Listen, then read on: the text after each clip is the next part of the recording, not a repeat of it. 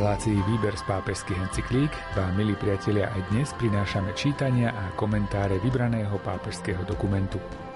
Už niekoľko týždňov je ním dokument Medzinárodnej teologickej komisie s názvom Synodalita v živote a misii cirkvy. Opäť budeme pokračovať v príkladoch z dejín, kedy výraznejšie vystupoval do popredia práve princíp synodality. Pohodu pri rádiách vám prajú tvorcovia relácie Miroslav Kolbašský, Anton Fabián, Jaroslav Fabián a Martin Ďurčo. V roku 325 sa koná prvý ekumenický koncil zvolaný cisárom. Zúčastnili sa na ňom biskupy pochádzajúci z rozličných regiónov východu a vyslanci rímskeho biskupa. Vyznanie viery a rozhodnutia tohto koncilu v oblasti kanonického práva uznala celá církev ako normu napriek tomu, že ich príjmanie bolo strastiplné, ako sa to napokon udialo aj za iných okolností v dejinách. Nicejský koncil, na ktorom biskupy uplatňovali prvýkrát svoju službu synodálne, bol na univerzálnej úrovni prvým inštitucionálnym prejavom vzkrieseného pána, ktorý v duchu svetom vedie a usmerňuje cestu Božieho ľudu. Podobnú skúsenosť mali aj nasledujúce ekumenické koncily prvého tisícročia, čo normatívne sformovalo identitu jednej katolíckej cirkvy. Na týchto konciloch sa postupne vyjasňoval postoj požadovaný pre vykonávanie autority ekumenického koncilu. Symfónia predstaviteľov jednotlivých cirkví, synergéja rímskeho biskupa, symfrónezis ostatných patriarchov a súlad ich učenia s učením predchádzajúcich koncilov.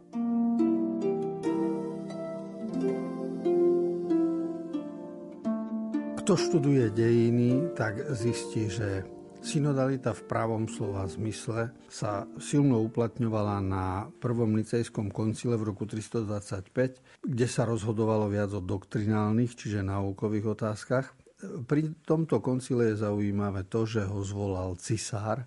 Dnes by sme sa čudovali, pretože takéto veci dnes už zvoláva pápež a nie je to v moci nejakých okresných tajomníkov alebo ľudí, ktorí majú na starosti štátnu moc ale dnes už je oddelenie vedenia štátu a vedenia církvy. Čiže my nemáme pápežský štát, ani nemáme náboženský štát, kde by moc aj náboženská, duchovná, aj spoločenská bola v jedných rukách. V minulosti to ale tak bolo, že cisár sa staral o nové biskupstva. Cisár sa staral o menovanie nových biskupov. Cisár sa staral, aby ľud bol vzdelávaný, aby boli školy, aby, aby sa rozvíjal život, aby, aby duchovní fungovali.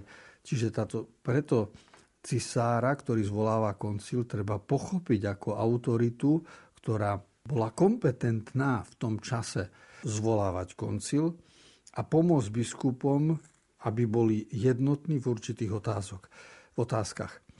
Čiže dôležité je vidieť v tom koncile nicejskom, že tam bola symfónia, a to už z hudobného sveta vieme, čo to znamená, že tam bola synergia, a to vieme aj z fyziky, aj z ostatných, čo to znamená, a že tam bola symfronézis, to súlad e, s učením koncilov aj v predchádzajúcich rokoch, aby nevznikol nejaký vývoj, ktorý by odštiepil alebo rozštiepil církev. Takže princíp synodality sa uplatňoval v dejinách církvy stále.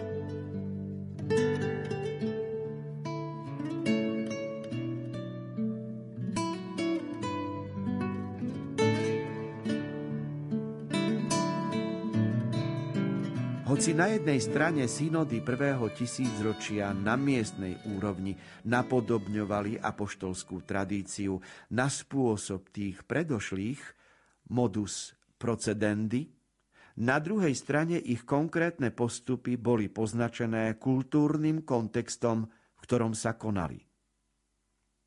V prípade synody miestnej cirkvy sa na nej principiálne zúčastňovala celá komunita so všetkými jej zložkami, rešpektujúc úlohy jej jednotlivých členov. Na provinčných synodách boli účastníkmi biskupy rôznych miestnych cirkví, ale mohli byť pozvaní a participovať na nich aj kňazi a reholníci. Na ekumenických konciloch, ktoré sa konali v prvom tisícročí, sa zúčastňovali iba biskupy – boli to teda predovšetkým diecézne a provinčné synody, ktoré utvárali synodálnu prax rozšírenú v prvom tisícročí.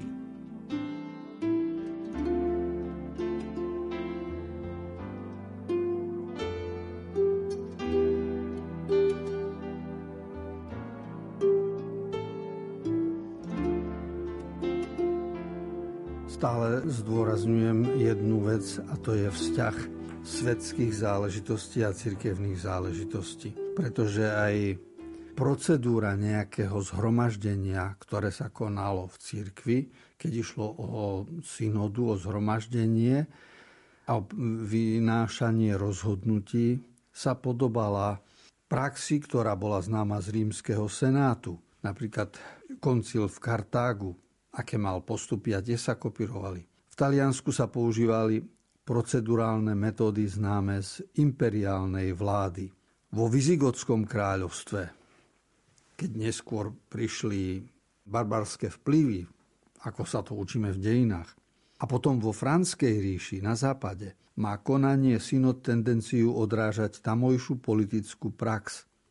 A o tom stále svedčia dokumenty, ktoré máme z minulosti. Ale hoci by sme mohli na jednotlivých synodách pozorovať rozdiely. Vidíme aj spoločné znaky, ktoré pozostávajú v tom, ako ľudia počúvali Boží hlas, modlili sa spoločne, rozmýšľali a, a toto načúvanie duchu Božiemu potom aj navonok vyjadrili, či písomne, či ústne, či rozličným spôsobom, ale išlo to, aby mm, e, církev žila a aby sa vyjadrila.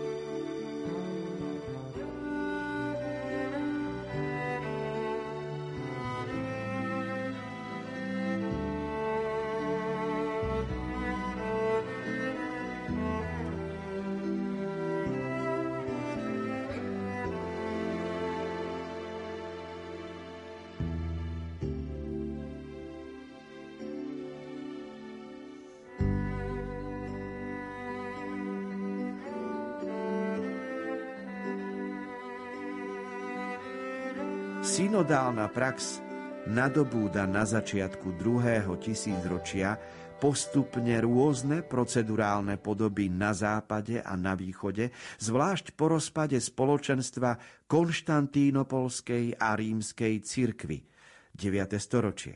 A potom, ako sa niektoré cirkevné územia prislúchajúce Aleksandrijskému antiochískému a jeruzalemskému patriarchátu dostali pod politickú kontrolu islamu.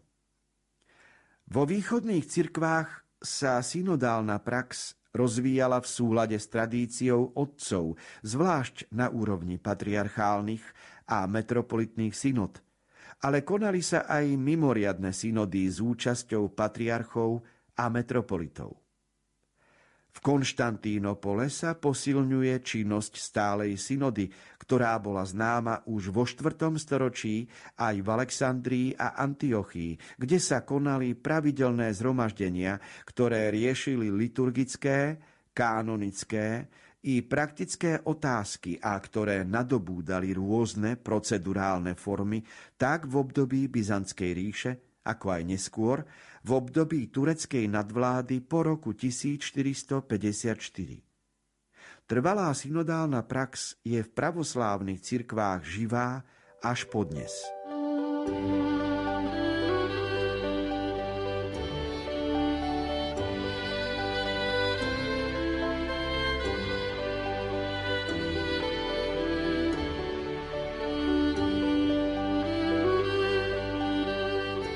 berieme do úvahy skutočnosti, ktoré súvisia s dejinným vývojom, to znamená, že kým bola rímska ríša jednotná, tak aj organizovanie jednotlivých biskupstiev alebo patriarchátov bolo vzhľadom na jedného cisára e, jednoduchšie.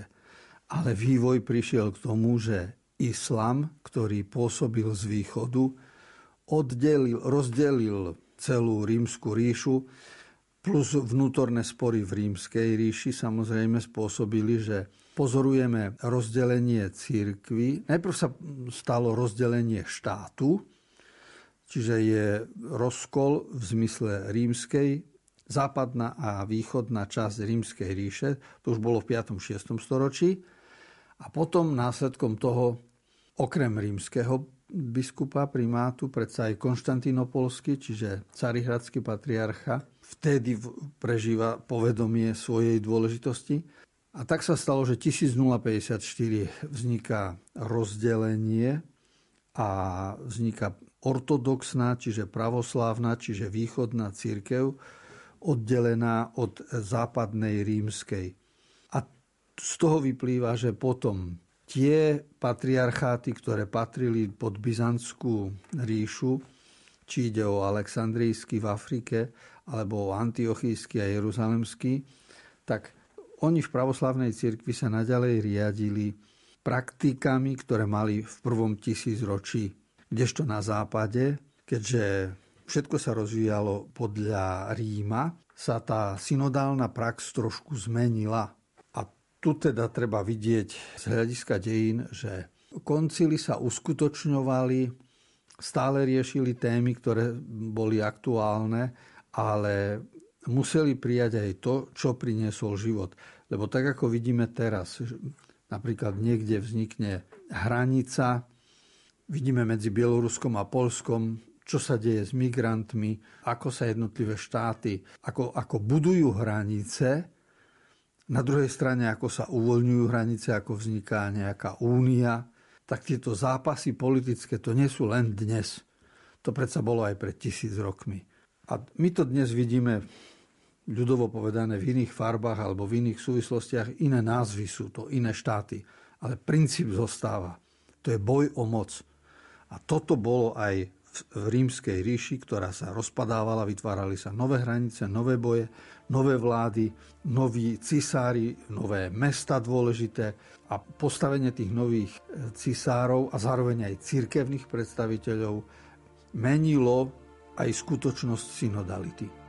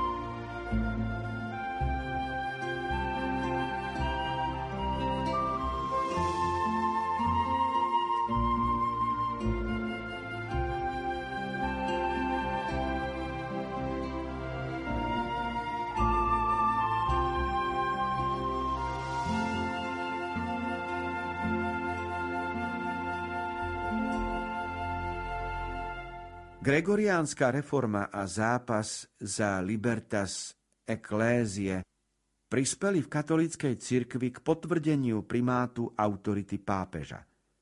To na jednej strane oslobodilo biskupov od podriadenosti cisárovi, no na druhej strane, hoci to nebolo priamo zamýšľané, hrozí oslabenie identity miestnych cirkví.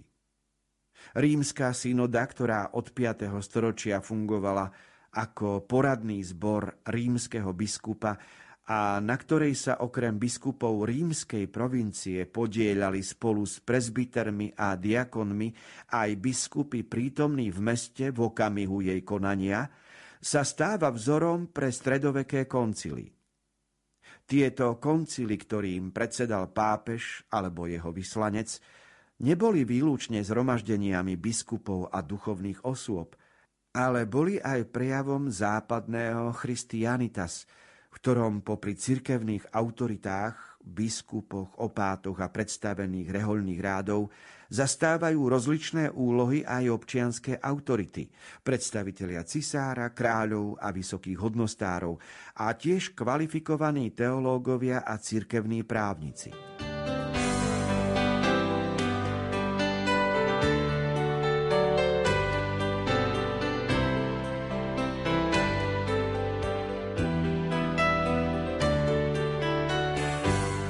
Prvom tisícročí sa v západnej rímskej cirkvi vytvára, respektíve po, posilňuje, aj podčiarkuje primat pápeža a to tiež nevzniklo náhodou, lebo rímsky biskup ako prvý spomedzi rovných postupne nadobudol svoju dôležitosť a to tým, že jednotliví biskupy radšej uznali autoritu biskupa v Ríme ako by mali uznať podriadenosť cisárovi, pretože podriadenosť cisárovi ich zotročovala. A vo vtedajších okolnostiach treba vedieť, že tá podriadenosť bola nutná, lebo biskupy a, a cisár úzko spolupracovali, keďže bolo treba štát brániť, bolo treba viesť armádu, bolo treba sa starať o mnohé veci vzhľadom na o ochranu územia, alebo keď bolo treba ťahnuť do boja.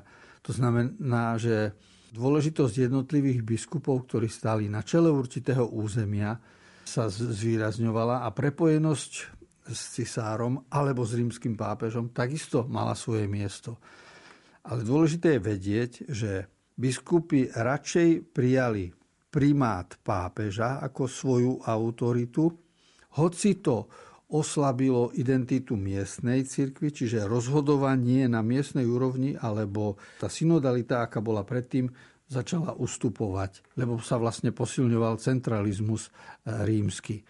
Ale tak ako v Ríme stále jestvovala rímska synoda, v rímskej provincii, tak aj v iných územiach západného kresťanstva existovali koncily a pápež na ne vždy vysielal svojich vyslancov, alebo sa sám toho zúčastňoval.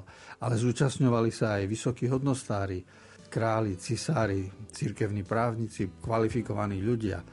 Čiže proces synodality bol aj na západe, hoci mal trošku e, pozmenené názvoslovie.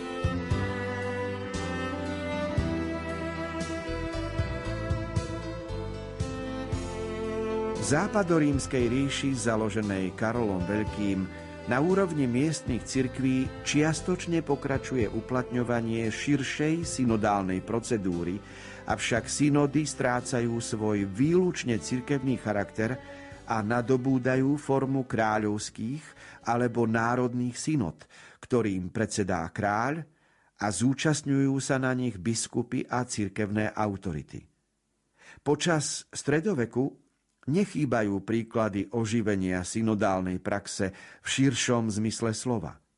Jedným z príkladov sú mnísi v Kluny.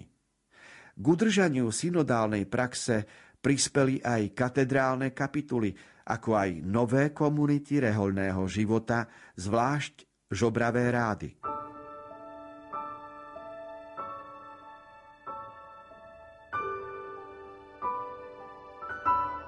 Keďže sa nedá oddeliť synodalita od dejnej situácie toho, ktorého storočia, tak treba si všimnúť Karola Veľkého, 8. storočie po Kristovi, kedy cisár sa veľmi snažil podporovať kresťanstvo a postaral sa o to, že hlavne v západorímskej ríši na území dnešného Nemecka, Francúzska sa veľmi kresťanstvo upevnilo. A to je, to je dôležité vidieť v tých súvislostiach, že cisári podporovali náboženstvo a upevňovali zároveň aj svoju moc preto, lebo pohanstvo žilo primitívnejšie. Napríklad pohanstvo žilo princíp, ktorý sa volal pomsta, kdežto kresťanstvo prikazovalo odpustiť. Pohanstvo poznalo obety ľudské, Kresťanstvo prinášalo s obetou chleba a vína, z Eucharistiou. Pohanstvo žilo poligamiou. Kresťanstvo prinieslo monogamiu. A tak by sme mohli rad radom pokračovať v slávení sviatkov. Čiže išlo o kultúrne a osobné pozdvihnutie človeka. Preto treba vidieť aj to, že cisári a králi podporovali kresťanstvo, lebo videli, ako dvíhajú ľud.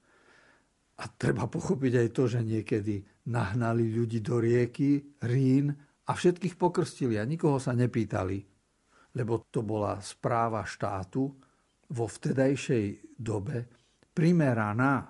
Teraz sa rokuje, v našich časoch sa rokuje v Nemecku, v Rakúsku o tom, že na budúci rok, možno február, marec, bude očkovanie povinné. A už sa prestanú pýtať kohokoľvek, no lebo to správa štátu a verejné zdravie vyžaduje dostávame sa do takých tém a otázok, ktoré súvisia s dobou a s, so správou štátu. A Karol Veľký pozitívnym spôsobom rozvíjal štátotvorné usporiadanie v západorímskej ríše tým, že posilňoval kresťanstvo vo svojej dobe. A tam sa potom synodalita už tak nezdôrazňovala. Pekným príkladom, čo to bolo vtedy za rozvoj, sú mnísi v Kluny, kde sa reholníkom podarilo utvoriť jednu veľkú farmu, ale velikánsku. To môžeme hovoriť o území e, viac ako nejaká... E, dnes by sme povedali veľké družstvo alebo taký agrárny aglomerát, kde sa starali aj o pôdu, starali sa aj o rolníkov, o obyvateľov, starali sa o dobytok, pomáhali ľuďom zamestnávali ľudí, ale zároveň ľuďom pomáhali zvedaďovať sa, čiže podporovali rodiny, dávali prácu, pôda prinášala úrodu, čiže bolo to jedno velikánske hospodárstvo, ktoré žilo, tak povediac, ideálne. To bola komunita v pravom slova zmysle. Tam bol komunizmus, čiže tam bolo to, že nikto nevykoristoval druhého a že ľudia žili na základe zásluh, pracovitosti, darov Boží, ktoré pochádzali z úrody a tak ďalej. Tam bol opat alebo jednotliví mnísi mali funkciu reholníkov, aj kňazov a zároveň gazdov alebo farmárov na pôde.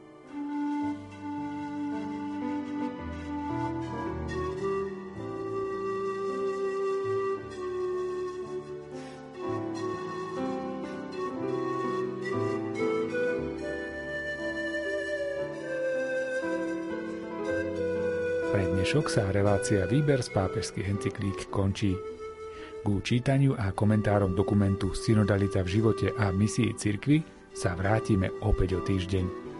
Na teraz sa s vami lúčia Miroslav Kolbašský, ktorý načítal text dokumentu, Anton Fabián, autor komentárov k textom a od techniky ešte pohodu pri rádiách prajú majster zvuku Jaroslav Fabián a Martin Ďurčo.